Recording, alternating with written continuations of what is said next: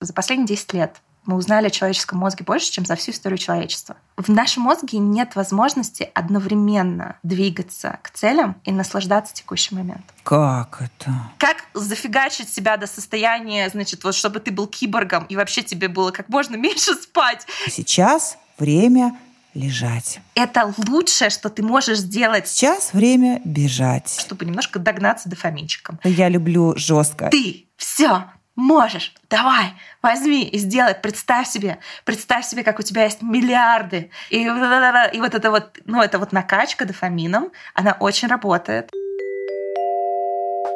Всем привет! С вами Людмила Светлова и мой авторский подкаст «Неслабый пол». Сегодня у меня будет очень необычная гостья, которая в 14 лет поступила в институт, в 23 года продала свой стартап и стала вице-президентом калифорнийской аэрокосмической компании. А я с моей гостьей познакомилась, прочитав ее книги, затем купив ее ежедневники, подписавшись на ее подкаст.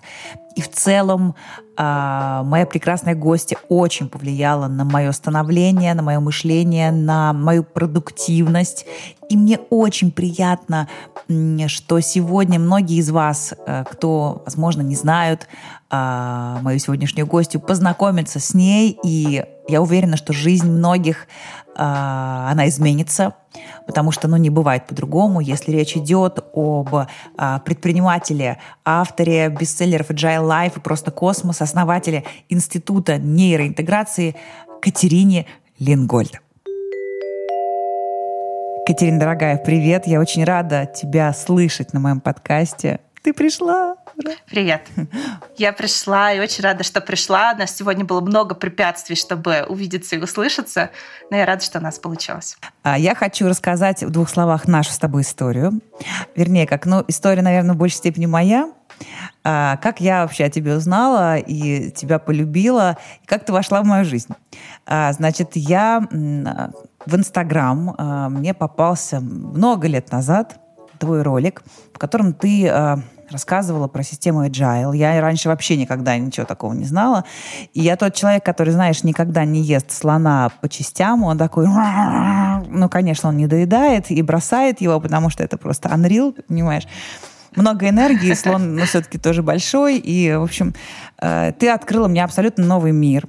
И я помню, что я прошла не один поток, э, это космос вот э, твоего твоего курса. Я купила книгу, я купила Космическая команда, Космическая да, команда, да, космическая команда, да, да, да, прекрасная. Я купила твою книгу, я купила даже сразу два, думаю, куплю сразу два ежедневника, потому что я думаю, сейчас я просто буду покорять этот мир. И действительно, вот эта идея э, двигаться по шагам, э, идти к цели э, определенными итерациями, да, то есть определенными, то есть не сразу все. И э, мне это действительно подарило успокоение и моей ненасытной, как бы, как, я не знаю, как сказать, системе, которая во мне существует, что я хочу сразу и все, и не хватает сразу, безусловно, энергии в первую очередь, и происходит выгорание, о чем мы будем сегодня много говорить, потому что это просто, это действительно очень важная тема. И э, в первую очередь, конечно, поражает то, э, как твой путь и вот э, мой подкаст, который я затеяла, он как раз, знаешь, такой подкаст вдохновения э, для женщин, о женщинах, чтобы показать именно процесс, как женщина идет э, к своей цели, к своей мечте, своим путем. Расскажи, пожалуйста, какой был твой путь? Как вот ты оказалась директором аэрокосмической компании? Как это вообще все возможно? Знаешь, это так интересно, когда ты рассказываешь свой путь, иногда кажется, что ты рассказываешь какую-то какую историю, и ты понимаешь, что это про тебя, mm-hmm. но мне до сих пор удивительно, что так моя жизнь сложилась, потому что я не могла себе никак представить, что так получится. Я выросла в семье в подмосковной Балашихе. Э, у меня мама с папой никак не связаны с бизнесом, уж тем более с аэрокосмической индустрией. И э, мы жили очень тяжело, и мое детство, оно никак не, не было связано с тем, с чем сейчас связана моя жизнь. Но я с самого детства, мне очень хотелось двигаться вперед, мне очень хотелось достигать большего, мне всегда было все очень интересно. И такое вот шило, шило в одном месте, оно привело меня к тому, что я перепрыгнула сразу через несколько классов, и в 14 лет я поступила в институт. И потом я насобирала кучу дипломов в России. В 16 лет я основала свой первый бизнес. Я очень хотела другой жизни для себя и для своих родителей. Мне очень хотелось, чтобы у нас были финансовые возможности, чтобы путешествовать, чтобы не смотреть на ценники в магазинах. И я с самого раннего детства решила, что я обязательно сделаю это для себя и сделаю для моих мамы с папой. И мне это удалось, потому что я уже в 16 лет э, начала заниматься бизнесом. И у меня первый мой бизнес был связан с дизайном. Э, мы делали сайты. И э, я параллельно училась, получала два высших образования. И уже в 16 лет я зарабатывала больше, чем родители. Потом я получила грант и поехала учиться в Массачусетский технологический институт. Он стал вузом номер один в мире как раз в тот год. Это удивительное место. Удивительное место, которое меня очень сильно изменило. Мне посчастливилось поучиться там, поучиться в Гарварде, в Гарвардской школе бизнеса. И, конечно, ни то, ни другое образование моей семье было совершенно не по карману. Мне очень повезло, что я получила гранты. И оказавшись там, оказавшись окруженной людьми, которые у которых рамки возможного очень сильно отличались от моего предыдущего окружения, я поняла, что, оказывается, люди могут очень много, они могут очень сильно влиять на, на мир. И это так звучит, знаешь, так заезжено, но я наблюдала каждый день ребят, которые делали компании, которые меняли там то, как э, организуются склады, то, как работает страховая индустрия, кто, то есть кто что. И у меня были друзья из аэрокосмического э, департамента, ну, это mm-hmm. как факультета э, в MIT, и мы решили э, собраться, и там было одно из соревнований, мы решили, давайте там подойдемся с какой-нибудь идеей. Я пыталась совместить то, что, чем я занималась. Я занималась компьютерными технологиями, и я училась бизнесу вместе с ними. В общем, мы намутили с ними так какого-то енота с бегемотом скрестили, значит, и э, придумали проект, который в течение года очень сильно развился, и мы э, из этого получилась компания, которую я привлекла инвестиции э, и строила ее несколько лет, э, а потом продала. И я ее, мы занимались обработкой спутниковых данных, мы ее продали аэрокосмической компании. Уж я тогда жила в Бостоне. Компания находилась здесь, в Калифорнии, в Кремниевой долине, в НАСА. И, в общем, да, и, в общем, я 23-летняя девочка, продала свою компанию, переехала в Калифорнию, mm-hmm. в Кремниевую долину и стала вице-президентом спутниковой компании, которая строит свою спутниковую группировку. 23 года. Mm-hmm. И э, разрабатывал бизнес-модель для спутниковой индустрии, строил международный альянс. И, в общем, все это было как-то совершенно удивительно. Мне даже, вот я говорю, это я сейчас рассказываю, я не первый раз, конечно, это рассказываю, но это до сих пор кажется чем-то невероятным. Конечно, этот путь, он был сопряжен, э, он очень красиво звучит, он имеет, конечно, очень много такого тяжелого и горького привкуса, потому что, конечно, это было, мягко говоря, непросто и далеко не всегда приятно. Я очень сильно выиграла в тот период.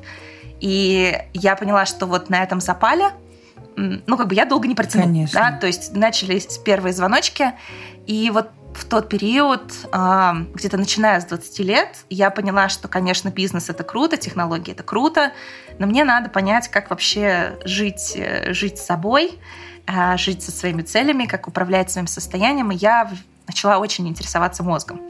И вот как у меня, как у меня все в жизни, если уж чем-то начинаю интересоваться, то по полной программе. И так я очень углубилась в нейрофизиологию. И когда я вышла из операционной деятельности аэрокосмической компании, я решила, что я буду просто заниматься инвестициями в стартапы и в финансовые рынки. И параллельно с этим моим делом души будет э, изучение мозга изучение продуктивности, которое не приводит к тому, что ты становишься таким выдохшимся хомячком, который как бы прибежал на линию финиша mm-hmm. первым, но он вообще уже не понял, зачем он там.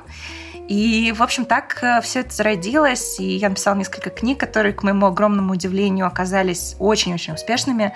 Первая книжка стала бизнес-книгой года по версии Forbes, и, в общем, я поняла, что это актуально не только для меня, но и э, для очень многих людей. И вот вот это сейчас, мне кажется, мое главное дело жизни не космос, а мозг. Вот я говорю, это такой другой, другой космос, который гораздо ближе и, на мой взгляд, ты знаешь, даже намного интереснее. Конечно, нет. И я где-то два года назад решила, что я буду открывать здесь институт нейроинтеграции, изучать такие прикладные методы использования а, нашего мозга и развития потенциала нашего мозга. Потому что, знаешь, я вот мне очень хочется, чтобы те, кто нас слушает, меня очень вдохновляет история про то, что за последние 10 лет мы узнали о человеческом мозге больше, чем за всю историю человечества.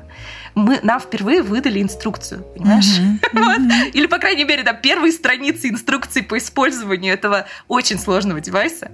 И это открывает такие крутые возможности для нас, для всех, потому что мы действительно можем добиться чего угодно, когда перестаем делать все, все подряд. И когда мы начинаем двигаться в, в, в контакте со своим мозгом, а не вот, знаешь, типа перебо перебороть его, давай, mm-hmm. давай, соберись, тряпка. Вот. И, и для меня это, конечно, сейчас так так интересно, и, это столько любви в этом, в общем. И даже, даже рассказывать тебе, и вот, наверное, ты чувствуешь. Нет, мозг — это невероятная совершенно история, я согласна абсолютно. И я вот как раз тоже недавно с подругой разговаривала и говорила, что все вот эти все это волшебство, которое происходит э, в жизни у людей, которые умеют быть в контакте с собой, это не волшебство. Это, это абсолютно это работа мозга. Ты ставишь задачу этому потрясающему, невероятно сложному компьютеру, и он задачу эту выполняет, подсвечивая тебе определенные э, участки жизни, которые сейчас тебе интересно, э, и дает тебе все пути, все возможности увидеть их, потому что ты видишь их постоянно. Ты просто, ну, это тебе не нужно, значит, ты сошел бы с ума, если бы он сразу тебе всю информацию, как бы, вот ты все понял. Ну, то есть это же просто невероятно. Скажи, пожалуйста, а вот душа, а как она сопрягается с мозгом и какой происходит между ними коннект, э, как они работают в, паре? Ты знаешь, э, во-первых, мне безумно нравится, что мы сразу пошли в такую глубину. А, ты знаешь, я не знаю, что такое душа. Я не знаю. Но я попытаюсь ответить на этот вопрос. Я, знаешь, как я очень интересующийся человек вот всеми этими вопросами, да, духовного развития. Но при этом я, из-за того, что у меня бэкграунд такой очень научный, я, то есть если нет нормального peer-reviewed, mm-hmm. да, то есть с хорошими исследованиями, с хорошими э, ревью исследованиями, то я не, я не могу полагаться на какие-то такие вещи. Я люблю, когда все оно так наукой обосновано, тогда мы mm-hmm. можем, можем с этим двигаться. Эм, но ты знаешь, у нас есть, мне кажется, очень интересная взаимосвязь и взаимодействие нашего рационального мозга, тот, который, вот как раз ты говоришь, который помогает э, нам двигаться к целям, анализировать, э, находить решения и так далее. И у нас есть э, очень важная часть нас, которая миллионами лет эволюции была направлена на то, чтобы защитить нас. И это так интересно, потому что у нас есть такие две половинки. Одна говорит, давай вставать с дивана и открывать этот мир, потому что он такой интересный, любопытный, и давай мы будем вот, да, менять мир.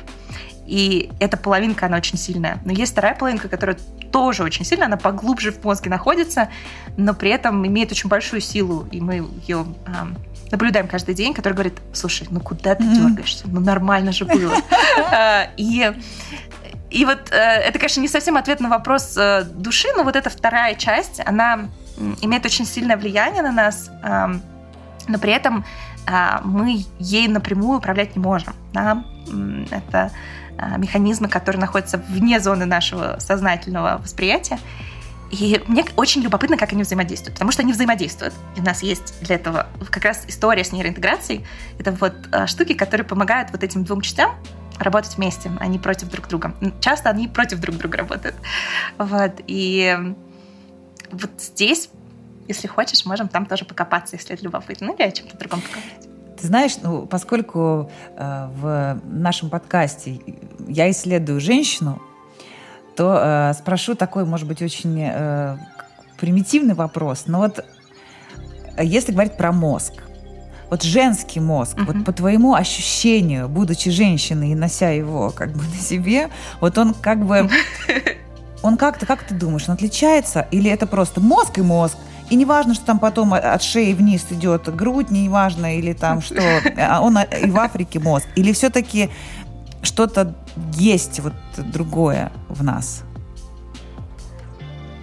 А, ну, во-первых, я супер люблю быть женщиной. Мне кажется, что вот нам всем жутко повезло. Мне кажется, что, ну, как бы мы в лотерею выиграли. Мы сверхсущества, а, конечно. По многим причинам. Однозначно.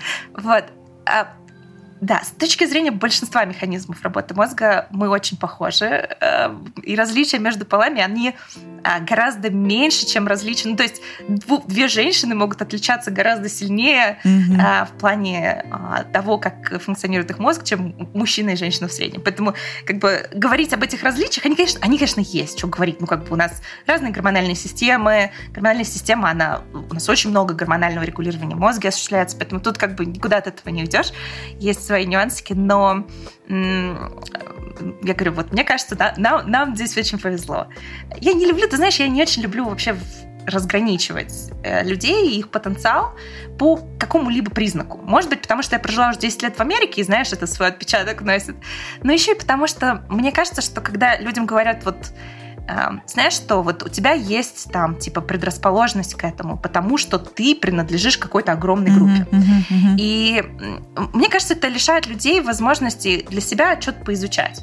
Потому что, ну, как бы я могу быть э, женщиной, я могу быть мужчиной, тем не менее у меня могут, могут быть интересы и предрасположенности очень разные. А тут ко мне пришли и сказали, знаешь что, вот ты там женщина с такой формой ногтей и такой формой ног и такой формой, я не знаю, чего-нибудь там, э, надбровных дуг, поэтому тебе надо заниматься кройкой и шитьем. А, идите вы лесом, давайте я сама для себя разберусь. И ведь этот процесс узнавания себя, он очень интересный. Поэтому вот все эти различия, они, на мой взгляд, только ограничивают, создают дополнительные рамки для людей в плане их ожиданий от себя. Кому это надо? Ну, я соглашусь. Это же так интересно. Самый интересный человек в жизни, да? Ну, как бы, вот, come on. И потом это же все еще так меняется, знаешь, я вот смотрю на себя 10 лет назад и на себя сейчас. И я понимаю, что, ну, как бы мозг Кати тогда и мозг Кати сегодня, э, они очень по-разному реагируют, очень по-разному принимают решения. И хотя, в общем, моя генетика с тех пор не сильно изменилась, я надеюсь. Ну, один тот вот. человек, конечно. Да, поэтому, знаешь, важно, что ты с этим делаешь. Вот по поводу этого, ты знаешь, я хотела тоже поговорить э, как раз в рамках э, твоего института, который ты основала, нейроинтеграции. Вот вообще само слово нейроинтеграция, нейропластичность. Э, можешь, пожалуйста, немножечко рассказать подробнее русским языком, понятнее, то есть что, что это такое? Ну, понятно, нейроны, это все более-менее ясно, но именно вот точнее к этим определением. Что за зверь? Да. Ну, э, давай мы проговорим, что такое нейропластичность. А, потому что, на мой взгляд, это мега кайфовая штука, который, ну, как бы, которую про себя должен знать каждый человек. Потому что, мне кажется, вот наша суперсила, она в основном с этим связана.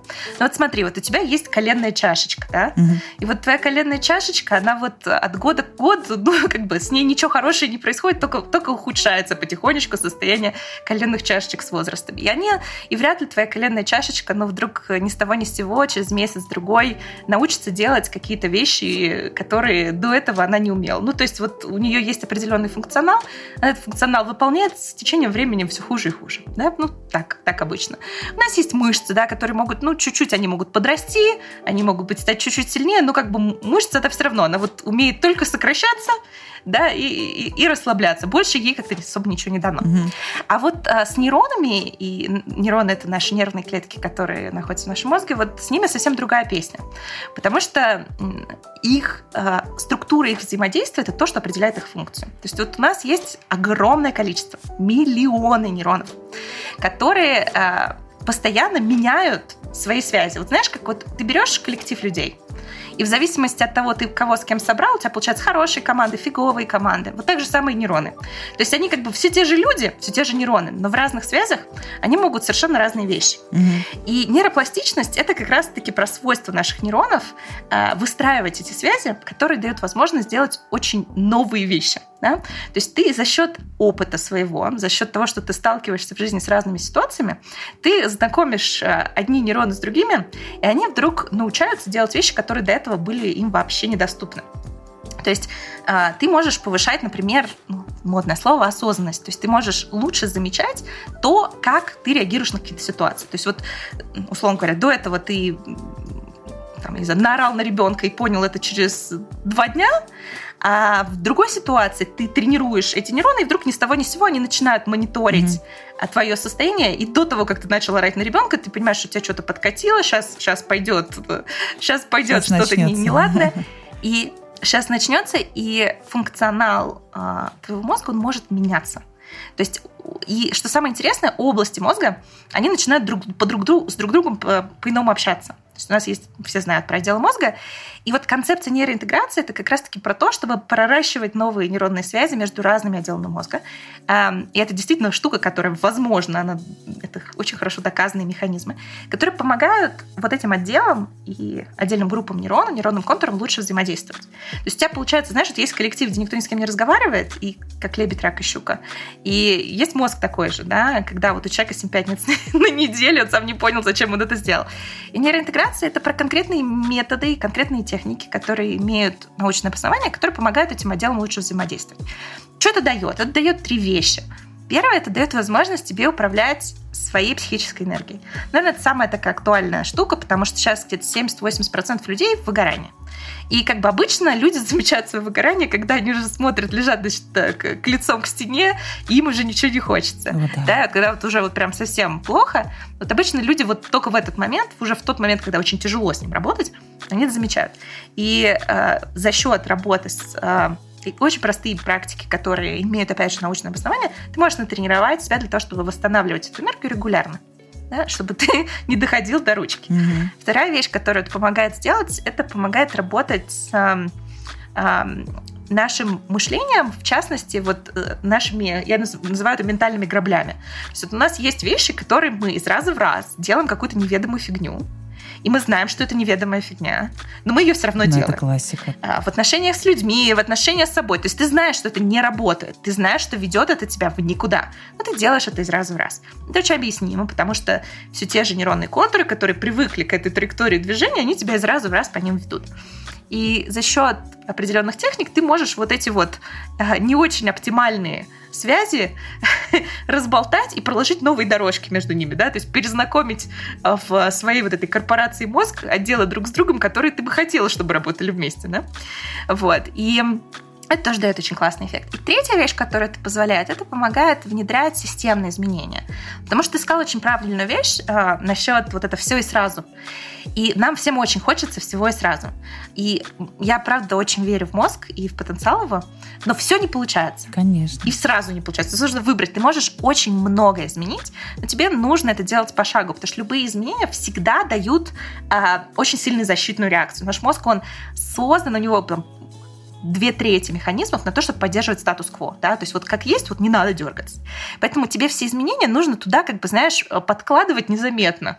Вот, типа, знаешь, отвлекли и mm-hmm. хоп, туда чуть-чуть что-то изменили. И вот эти системные изменения, они не просто про то, что типа вот ты ленивая скотина, тебе много сделать нельзя, а ты просто не... Если ты спровоцируешь сопротивление э, своего мозга, то тебе придется, ну, как бы бороться, знаешь, как плыть против течения. Зачем тебе это надо? И вот понимая, как он работает и как не, не знаешь, это не запустить процесс вот этого сопротивления, ты можешь системно это внедрять. И вот получается энергия, мышление и системное движение. И вот это три такие, я не знаю, черепахи, на которых все это держится, мой метод.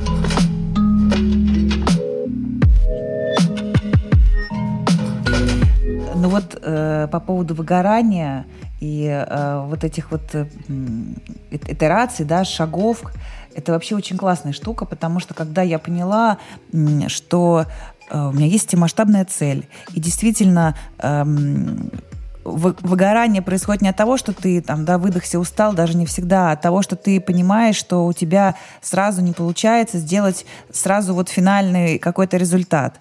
То есть тебе нужно даже радоваться э, промежуточным целям. И это тоже, мне кажется, радует мозг, потому что он понимает, мы сделали, и я чувствую радость.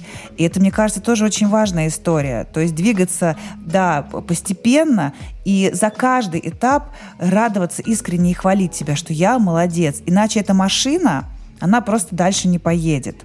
И особенно если ты себя предаешь, очень долгое время свои желания, цели и мечты, то, э, ну, действительно бойкотирует весь твой, все твое существо, и ты причем сделать даже ничего не можешь, хотя это ты, это ешкинку твое тело, твой мозг, а он не... Все. То есть я, то есть он отказывается, я не знаю, там в моем случае, в какой-то момент, когда я э, поняла, что я хочу э, петь, например, вернуться к песням не только смешным, но и ну, каким-то другим, которые я всю, всю жизнь пела, да, и долгое время я этого не делала, а внутренний мой ребенок этого хотел, и все существо мое хотело. И потом в какой-то момент, бам, я поняла, что я глобально вообще перестала петь, что я не могу заставить себя даже ничего и смешное исполнить, а прям просто как будто вот он в позу встал, понимаешь, какую-то, вот так, а я вот так.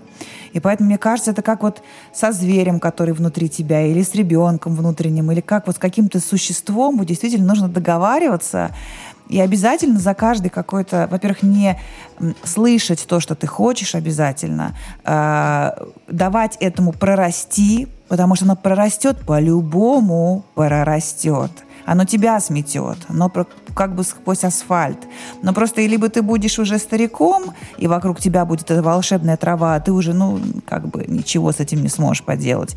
Вот просто надо принять, что вот то, что есть в тебе, нужно давать этому жизнь и радовать себя. Ну, то есть прям благодарить. Это, мне кажется, очень важно. Вот это вот коннект с мозгом поддерживать. Абсолютно, абсолютно с тобой согласна. 3 миллиарда процентов. И ты знаешь, это очень интересная штука, которую я вот сейчас раскапываю. В нашем мозге нет возможности одновременно двигаться к целям и наслаждаться текущим моментом. Как это?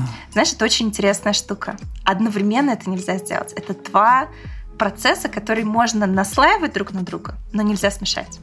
Потому что, ну вот вдумайся сама. У нас есть два очень интересных химических соединения. Они простые, но делают очень много в нашем мозге. Один называется серотонин, другой дофамин. Многие их записывают оба, значит, типа, ну там, да, счастье, да, да, что-то там про счастье, про кайф. Да, но это неправда. Эм, один из них, дофамин, это история с мотивацией. Это штука из категории «подними пятую точку».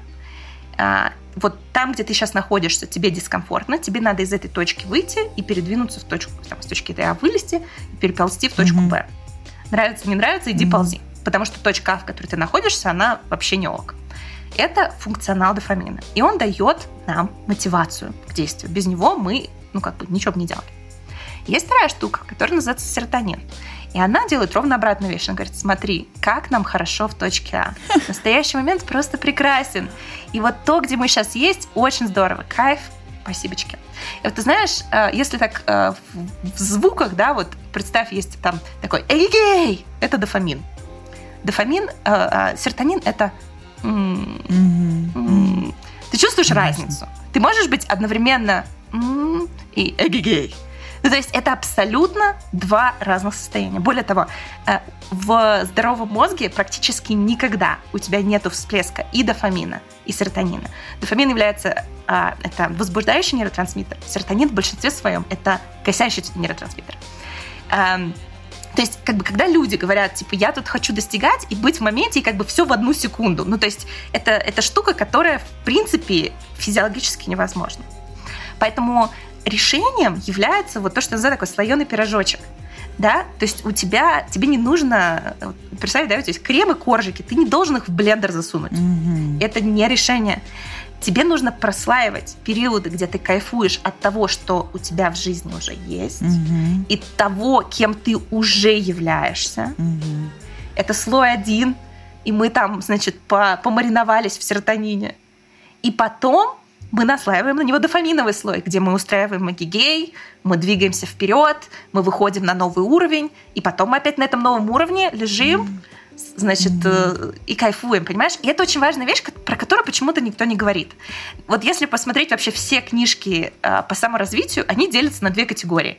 Первая книжки формата эгегей. Ой, точно. Типа как, э, значит, как зафигачить себя до состояния, значит, вот чтобы ты был киборгом и вообще тебе было как можно меньше спать, как можно, чтобы у тебя ты мог сделать 200-500 миллиардов дел это твой, значит, одна категория книг. Я тут немножечко, значит, э, даже отношусь к авторам этих книг.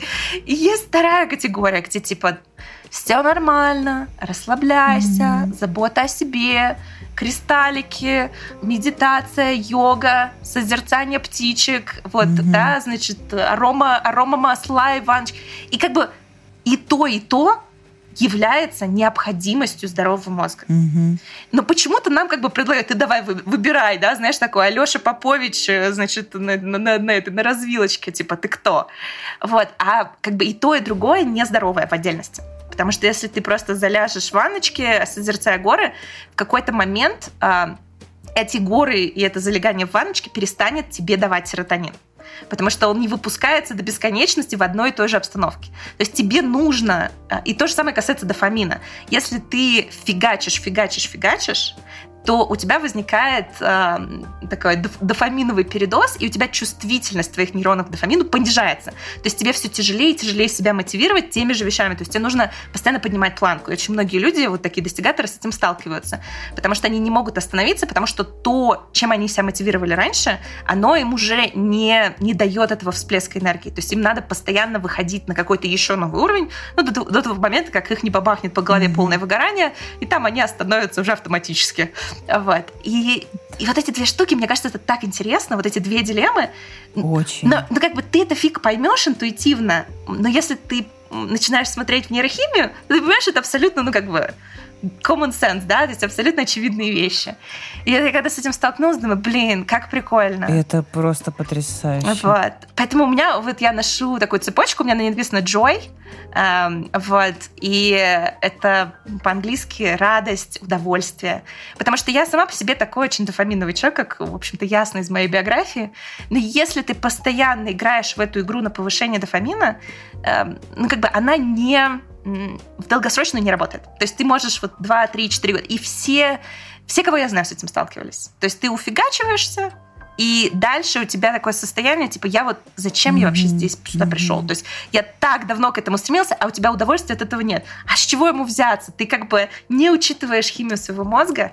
И вот мне кажется, в этом весь прикол, да, как только ты начинаешь понимать, что откуда вытекает, Потому что, знаешь, наш мозг, то он как бы не под текущей задачкой разрабатывался. Ну, давай будем честными. Мы пытаемся ну, как бы инструмент, который решал в течение 99% времени совершенно другие задачи, мы пытаемся его применить в современной действительности. И, конечно, там есть нюансики, которые, ну, вот, знаешь, которые нужно, но они не очень оптимальные, да, то есть я влюблена в свой мозг и, и в мозг mm-hmm. вообще человека в целом. Меня хлебом не корми, дай посмотреть на какие-нибудь видосы, где там, значит, в, этом, а, в, в морге его там, значит, раз, разбирают на кусочки, но при этом у него есть определенные нюансы, которые, как бы, ну, мягко говоря, не оптимальны, да, которые в текущей ситуации, ну, вот они, ну, их приходится обходить, знаешь, такое хакать, да? Вот древние отделы ты имеешь в виду, которые как раз вот тогда были необходимы, да? Ну, они, да, они, понимаешь, как бы... Просто, чтобы ты понимал, вот эти все штуки, которые обеспечивают наше выживание, они очень энергоэффективны, то есть они требуют минимум энергии, угу. и они работают очень быстро. Поэтому, а, если ты сталкиваешься с какой-то ситуацией, это то, что всегда сработает первым. Если ты находишься в выгорании, и энергии у тебя мало, это всегда то, что сработает первым, потому что оно требует меньше энергии и меньше времени. И весь наш кортекс, то есть вся эта часть, которая префронтальная кора, она офигенная, замечательная. И, все, все, и как бы вот это то, благодаря чему мы, в общем-то, дошли а, как цивилизация до того места, в котором мы находимся, но она требует больше времени на обработку информации и требует дофигища энергии. И поэтому ну вот до нее реально доходит позже. И в ситуации выгорания и в ситуации высоких ставок она первая отрубается. Угу. То есть тебе нужно это учитывать. И если ты это не учитываешь, то ты пытаешься, ну, как бы вот, э, ты, ты борешься с ветряными мельницами. А как только ты это понял, и ты понимаешь, окей, вот у меня сейчас, как бы, сейчас у меня кортекс не включится ни при каком раскладе. Что мне нужно сделать, чтобы немножечко ему дать возможность, да, включиться? И 2-3 минуты, ну вот мы сегодня с тобой созваниваемся. Мы до созвона, я тебе рассказала, что э, вот я только-только вошла, э, потому что у нас утром была очень тяжелая такая личная ситуация, вот, которая очень сильно меня дестабилизировала. ну, вот я сейчас с тобой разговариваю, не знаю, чувствуют это наши зрители или нет, что я там полчаса назад с жутким кризисом, э, да, пыталась э, его решать. А, потому что есть инструмент, ты можешь быстренько так хоп-хоп-хоп, да, и помочь своему мозгу вырулить, да, вот я называю это когнитивное выруливание. А, поэтому у меня, мне кажется, это, блин, это так круто, я себя чувствую... Э, это очень здорово. Гораздо гораздо более свободной. Знаешь, вот, это, вот эта свобода, она прям чувствуется. Это очень классно. То, что ты сказала, это просто... Я сейчас серьезно вот осознаю в моменте, потому что я понимаю, а, что очень часто чувство вины, которое ты испытываешь, потому что ты наслаждаешься, и потом вдруг раз, имею ли я право сейчас просто чуть-чуть замедлиться и просто получить удовольствие, быть настоящим, никуда не бежать, как будто а надо, или, может быть, не надо, а имею право сейчас, как бы нормально это или нет. Или потом, когда ты несешься, несешься, несешься, фигачишь, фигачишь, все, и потом такой, оглядываешься назад, и вокруг там проходит жизнь, какие-то прекрасные моменты, думаешь, а может быть, а могу, а могу я сейчас, вот как ты говоришь, на плату на это вот залечь и просто насладиться теми э, достижениями, которые я, ешкин, достигал все это время. Могу я насладиться вот этими плодами, mm-hmm. просто вот не сейчас не гнаться никуда. Это будет считаться, что я сдалась, что я торможу, понимаешь? А эти все голоса, они в голове. И если я опять-таки этим же самым мозгом понимаю, что сейчас время лежать. Условно. Сейчас время бежать. Да. И, и то, и то нормально. И вот это сочетание, это очень круто. Причем вот ты сказала, да, про то, что... Это не просто нормально. Это лучшее, что ты можешь сделать для обоих частей. То есть если ты не будешь время от времени бежать, то, тебе вре... то, то лежать тебе станет гораздо менее приятно. Если ты не будешь лежать, то через какое-то время ты не сможешь бежать. То есть ты как бы удовлетворяешь обе вещи. Это не... Это лучше, что ты можешь сделать. Это не вопрос типа окей, не окей. Только так и можно. Только так и можно в долгу. По-другому не получится. И вот мне эта, эта интеллигенция кажется, это прям кайф. Очень круто. Я слышала недавно еще похожую версию, очень прям я, близко это было, но сейчас прям все винтики у меня встали в голове на место. А, я слышала, знаешь, такую штуку, что когда вы испытываете э, скуку или ну, лень, вот все вот это, это прекрасно. Это значит, что где-то а, на каких-то других слоях происходит загрузка новой информации. Это неплохо. Вы не лодырь, вы не бездарь. Это хорошо. Знайте, что в этот момент loading, потом он 100%, и ты побежал. И это тоже как-то меня очень поддержало. Думаю, значит, я нормальная, ничего, можно я немножко сегодня у меня потому что, знаешь, так часто бывает, что у меня чередуется день, когда я... А потом другой день я так... И так я плаваю, плаваю, плаваю. Но если два дня будет подряд, то третий уже будет сложно так. Поэтому как-то вот э, да, абсолютно так. И скука, ты знаешь, так здорово ты, ты упомянула скуку. Потому что скука, на самом деле, очень полезная штукенция для людей, у которых передозировка дофаминовая. То есть если ты фигачишь, фигачишь, фигачишь, и ты чувствуешь, что э, вот это внутреннее неудовольствие от своих результатов, оно нарастает, и тебе нужно поднимать планку, то лучшее, что ты можешь сделать, это устроить себе зануднейший mm-hmm. день когда ты не делаешь ничего нового. То есть вот типа ты гладишь белье, mm-hmm. то есть просто не гладишь, знаешь, под одеяльник, нет, не просто, под одеяльник Ужасно. гладишь, понимаешь? Есть, мне кажется, нет ничего хуже, чем гладить под одеяльник. Вот. Я когда в Америку переехала, и я рассказала друзьям, что в России гладят постельное белье, они на меня спрашивали, как, в смысле, зачем его гладить? В Америке никто не гладит белье постельное. Это вообще это просто, ну, это как, как кота погладить э, этим утюгом. Ну, то есть mm-hmm. это какой-то безумие. В общем, эм, то есть ты делаешь какие-то очень-очень занудные вещи. Ну, как бы не так, чтобы тебя прям совсем это бесило. Но вот, то есть вот у тебя никакой новый потому что дофамин, он на новизну еще срабатывает, то есть ничего нового не делаешь. Вот, вот, вот ну, как вдупляешь, как это по-русски правильно сказать. Ну, то есть вот, э, и это дает возможность твоим рецепторам к дофамину немножечко восстановиться. То есть, понимаешь, да, вот как э, э, у тебя рецепторы, если ты на них заливаешь кучу дофамина, то у них потихонечку снижается чувствительность к нему. И тебе нужно постоянно доливать еще больше. Да? Mm-hmm. И Эм, это, ну, как бы у наркотиков такие же механизмы, именно поэтому они вызывают такое привыкание и требуют больше дозы. Дофамин — это, это очень схожий, схожий механизм имеет. И тебе нужно взять такой детокс, дофаминовый детокс. И дофаминовый детокс — это скука. То есть ты едешь куда-нибудь в деревню и пропалываешь сорняки. Или, я не знаю, э, там, наводишь порядок. Монотонное что-то такое плавное. Монотонно, да-да-да. Вот я тут, э, я не знаю, ковырялась, вот я говорю, сажала цветочки. То есть вот у меня есть какой-то период, сейчас там фондовый рынок на ушах, а криптовалюта на ушах, то есть у нас такой очень динамичный период я такая, так, я пошла, значит, сажать лютики. Mm-hmm. А, всем до свидания. Вот, прекрасно. У меня я насажала мяты, потом она у меня чуть-чуть проросла. Я ее, а, потом я сняла mm-hmm. урожай лимонов. У меня на бэк-ярде лимоны. Я их выжила. Я выжила 5 литров лимонного сока. Смотрела на этот лимонный сок и думаю, что же я с ним буду делать? Нахрена мне 5, 5 литров лимонного сока? А, потом я подумала, что надо его заморозить. В общем, я ободрала свои кусты мяты, залила их лимонным соком. И таким образом обеспечила себе дофаминовый детокс, понимаешь?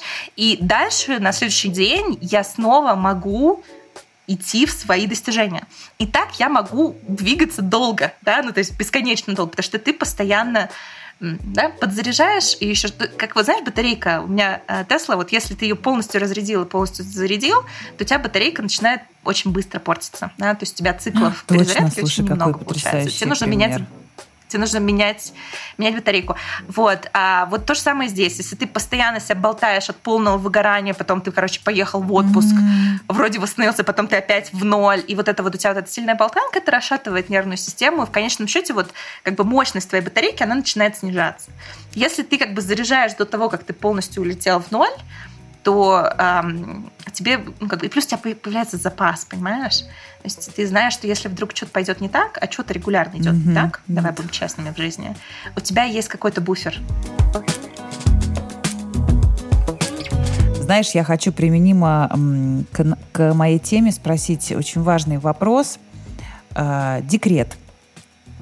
Штука такая, э, тоже довольно э, включающая довольно древние механизмы. И вот у меня было два декрета, и э, в первом я была неосознанна, я не ожидала, я не знала, что, что мне э, ждать. И, конечно, я ощутила в полной мере, как природа она меня использует, как она, что она делает с мозгом, с моим, вот просто откровенно, просто в наглую, просто его размазывает по тарелке, потому что тебе он сейчас не нужен, дорогая моя, все, ты сейчас нужна вот для вот этого, и, и строго говоря, ты только для этого нам и нужна. В общем, дорогая, для этого ты, в общем-то, погуляла и хватит, это твоя единственная функция. И вот ты знаешь, когда я собрала себя. Во второй декрет я уже, я знала, я боролась. Знаешь, как бы я вот, как бы, я знала, куда смотреть, что делать, как не залипнуть. Это было непросто, но если ты знаешь, чего ты ждешь, в целом можно сопротивляться всей этой истории. Но у меня очень много подруг, угу которых декрет забрал конкретно, и мы потеряли, ну, правда, очень классных. Теряем постоянно бойцов из нашей женской э, стаи, э, ну, правда, лучших. То есть у меня есть подруга, которая закончила там э, МГУ, ГИМО, то есть ей прочили потрясающую карьеру. Вот у нее появились дети, и вот все, я смотрю на нее, она сидит напротив такая, я говорю, ну, ну давай, ну ты что, ну там же мир, там все, ну да. Вот она еще одного родила. И, в общем, я что хочу спросить и, и, и порассуждать на какую тему? На тему того, как э, спасти-то их. То есть, ну, я понимаю, что если ты сам не хочешь, это невозможно, но, возможно, кто-то, кто нас слушает, он хочет. Я, я знаю, что очень многие, на самом деле, осознают этот плен, который происходит, и он не ситуационный. Понимаешь, у нее есть деньги, у нее муж хорошо зарабатывает, у нее есть э, запасы свои, она может взять няню, но она не берет. Она все это может. Это как будто процесс, что-то случилось в голове, понимаешь, что как бы вот дети что-то сделали такое, что она даже вспомнить не может себя, понимаешь? Есть возможности. Не то, что как бы ты вынужден, понимаешь, ты вот все. Скорее, когда ты вынужден и есть цели – ты, ты найдешь возможность. Но вот как вот с этим быть? Ну, первое, знаешь, что я бы не хотела делать, это спасать людей от их личного выбора, да, то есть это, это прям вообще фиговая история. Поэтому я, я здесь скорее бы предложила какие-то идеи для тех, кому этот выбор не очень нравится и кто, кто бы хотел, хотел да, безусловно. Что если люди кайфуют как бы от этого, я очень легко могу это представить, потому что у меня несколько лет назад э, у меня не было декретов, но у меня есть дочка, она приемная дочка, и несколько лет назад она появилась в моей жизни. И я, ты знаешь, могу себе очень легко представить выбор, когда ты выбираешь провести с ней время, а не пойти какую-то сделку закрыть. И я себя за это совсем не осуждаю, потому что это тоже, как бы, знаешь, вариация жизненного опыта. Вот я, знаешь, такое небольшое отступление, мне кажется, что смысл жизни, извините уже за это, э, за, за такой пафос, э, заключается в том, что тебе нужно в жизни попробовать очень разные роли. И вот знаешь, как вот тебе, когда ты путешествуешь, вот есть люди, которые постоянно ездят в одно и то же место, они нигде в мире не были, но это у них есть там какой-нибудь там отель в Турции, вот они с года в год туда ездят. Мне кажется, что э, здорово, если в жизни тебе удается попробовать самые разные роли. Роль бизнесвумен, роль мамы, роль, э, я не знаю, писателя, роль актрисы, роль э, научного деятеля. Ну, то есть у каждого это будет свой наборчик, но мне кажется, это круто, что у тебя в какой-то период появляется какая-то роль, в которую ты в большей степени в, э, безусловно, погружаешься. Безусловно. Mm-hmm. Я говорю именно про тех, кто хочет э, вернуться, но он уже все смирился, сам на себе поставил крест. То есть хочет обратно, но вот что-то не, не дает да. И вот для этой ситуации э, какие у меня есть мысли, рекомендации? Ну, во-первых, когда мы делаем что-то в течение там годика, двух, трех, э, даже там 6 месяцев плюс, это меняет структуру наших нейронных связей. То есть, если так представить себе, вот у тебя в огороде есть дорожка, по которой ты ходишь каждый раз собирать огурцы. Вот если ты полгода по ней ходишь, то вот, вероятно, вокруг будет трава расти, а по этой дорожке у тебя будет там она притоптана, да?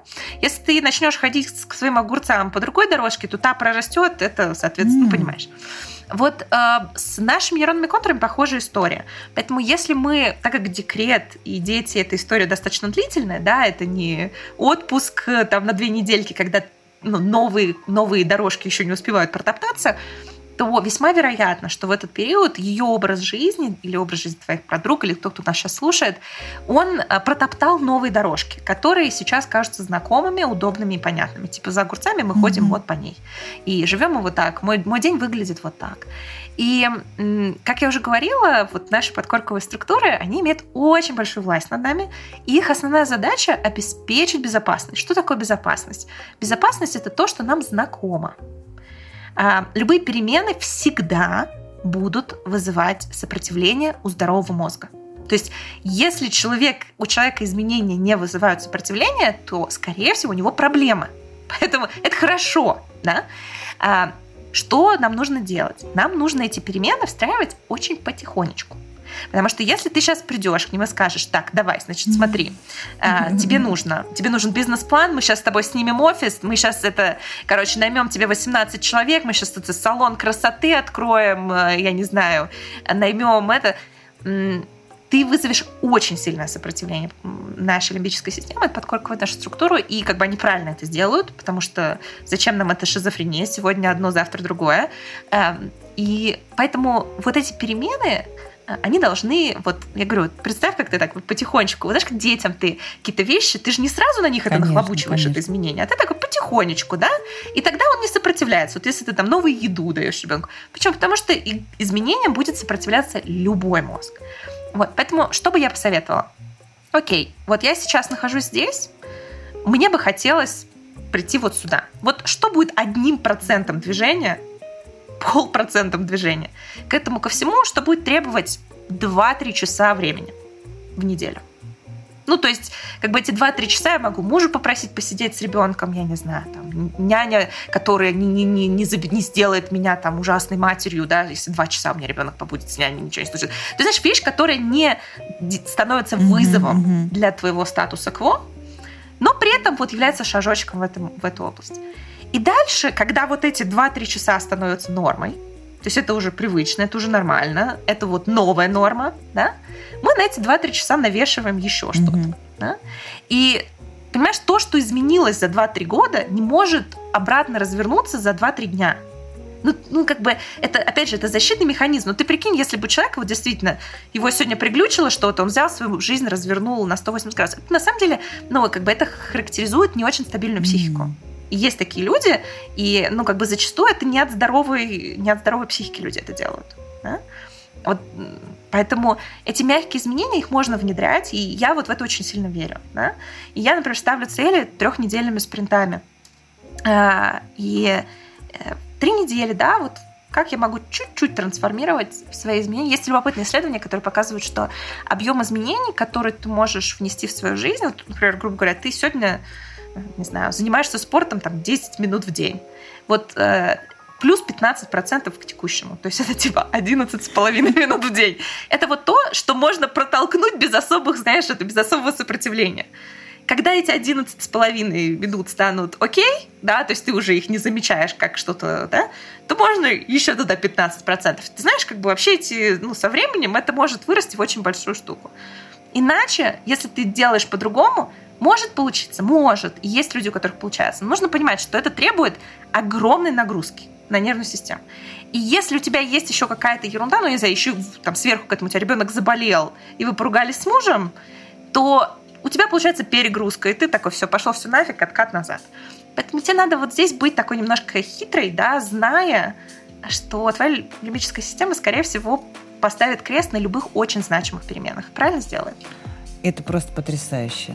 То есть я понимаю, что сейчас это польза э, для наших слушателей, но я кайфую от того, что эта польза прямо сейчас происходит со мной. И действительно, такие простые, понятные вещи. Мягкие перемены. Ребята, запишите. Я прямо сейчас запишу себе и повешу себе, потому что я люблю жестко. Я извиняюсь. Но прям я очень бываю жестоко с собой и ставлю такие высокие планки. И я понимаю, что моя высокая планка как ты тоже часто говоришь, означает никогда. Просто это означает, что этого не будет никогда. Ты ставишь планку, на самом деле, для того, чтобы у тебя была возможность соскочить и на самом деле не сделать ничего. А, а вот эти мел- маленькие Я тебе могу шажки... сказать, зачем ты ставишь планку. Я тебе могу сказать, почему ты ставишь планку. Это тоже очень хорошо объясняется. Вот если вы сейчас сядете, ребят, и поставите крутые масштабные цели, как вы изменитесь в ближайшие пять лет, как вы станете великими бизнес-вуменами с империей э, э, домов на Гавайях э, и все такое, вот в процессе, когда вы будете это делать, у вас дофамина просто будет фигачить, как из фонтана, в ближайшие несколько часов. Это очень приятно. Mm-hmm. Ставить масштабные цели. Очень приятно. Э, вот этот влюбли, влюбление, влюбляние вот в эту новую версию потенциального будущего, это очень дофаминовая история, которая, кстати, является часто первым звоночком выгорания. Когда мы начинаем выгорать, у нас начинает падать дофамин, и мы бежим, короче, либо записываться на новые курсы, либо искать какие-то... Ну, мы пытаемся внести новизну в свою жизнь, либо поставить новые цели для того, чтобы немножко догнаться дофаминчиком. И поэтому мы это делаем... А, ну, то есть, это, опять же, это понятный механизм, понятно, зачем нам этого хочется. Знаешь, как вот, не знаю, там, э, тебя кальция не хватает, тебе хочется там каких-то продуктов. И точно так же тебе дофамина не хватает, тебе хочется масштабных целей. И ты еще наслушался кого-нибудь, который там скачет и говорит о том, что да, ты все можешь, давай, возьми и сделай, представь себе, представь себе, как у тебя есть миллиарды, и ты можешь купить себе яхту, как у Абрамовича, и, и вот это вот, ну, это вот накачка дофамином, она очень работает. А, люди любят э, такие книги, такие тренинги, это все дает тебе на какое-то время а, ощущение, что ты бог, но как бы ничто не вечно под луной, особенно быстрый дофамин, понимаешь, поэтому это все быстро закончится. Но я хочу сказать, что все-таки вот такие моменты, они тоже очень важны, потому что для кого-то наш с тобой разговор, это будет именно вот эта доза дофамина, надежды, которая появляется от того, что ты узнаешь что-то новое, получаешь энергию от нас, мы же тоже, в принципе, мотивируем, заряжаем, не опускаем этот дофамин вниз. Поэтому я, на самом деле, за такие вещи, и я очень люблю и хожу, и на курсы э, осознанно. Я понимаю, что происходит сейчас, что мне это нужно, мне нужна эта помощь. Но, безусловно, если ты не делаешь дальше определенные конкретные шаги, если нет как конкретного плана, конкретной системы, это все не имеет смысла. Но если она есть, эта штука может очень хорошо эм, тебя встряхнуть и будет помощью тебе двигаться дальше.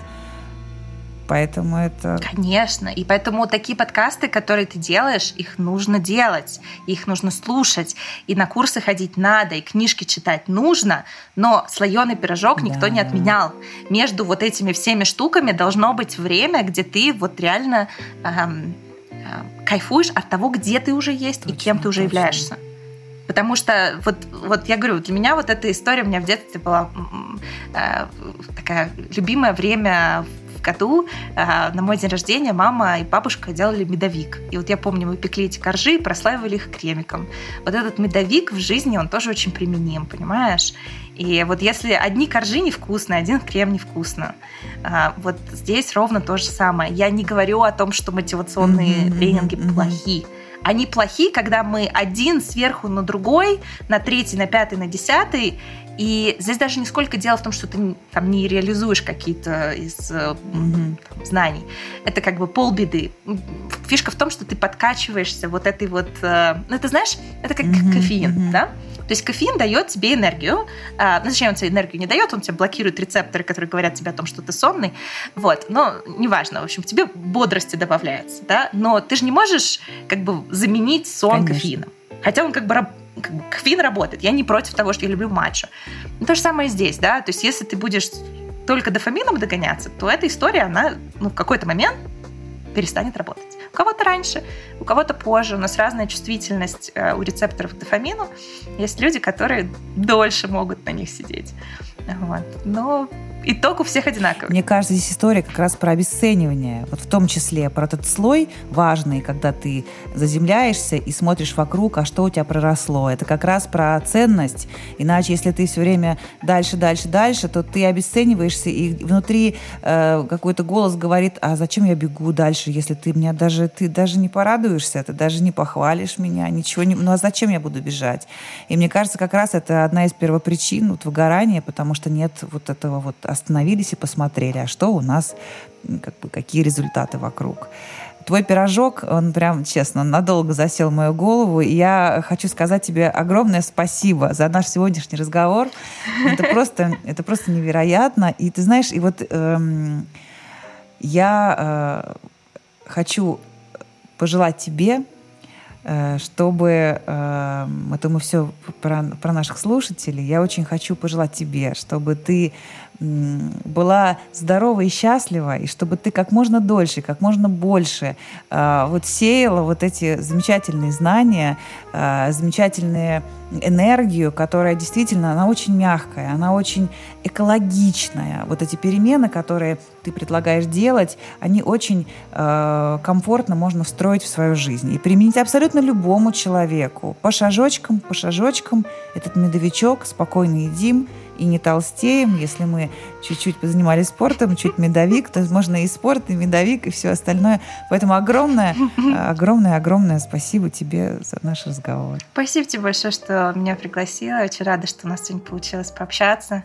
Я очень люблю делиться этим. Вот правда, ты знаешь, я сейчас очень много времени э, инвестирую в это, в институт, в... у меня есть канал в Телеграме, в котором я делюсь регулярно вот такими своими мыслями, какими-то наработками, находками, потому что эм, мне кажется, это, это важный месседж, да, плохое слово, но вот это сообщение, которое, эм, которое необходимо миру слышать. Ты знаешь, э, мы, мы сегодня много говорили с тобой про изменения, да, и то, как э, изменения приводят к сопротивлению в нашем мозге.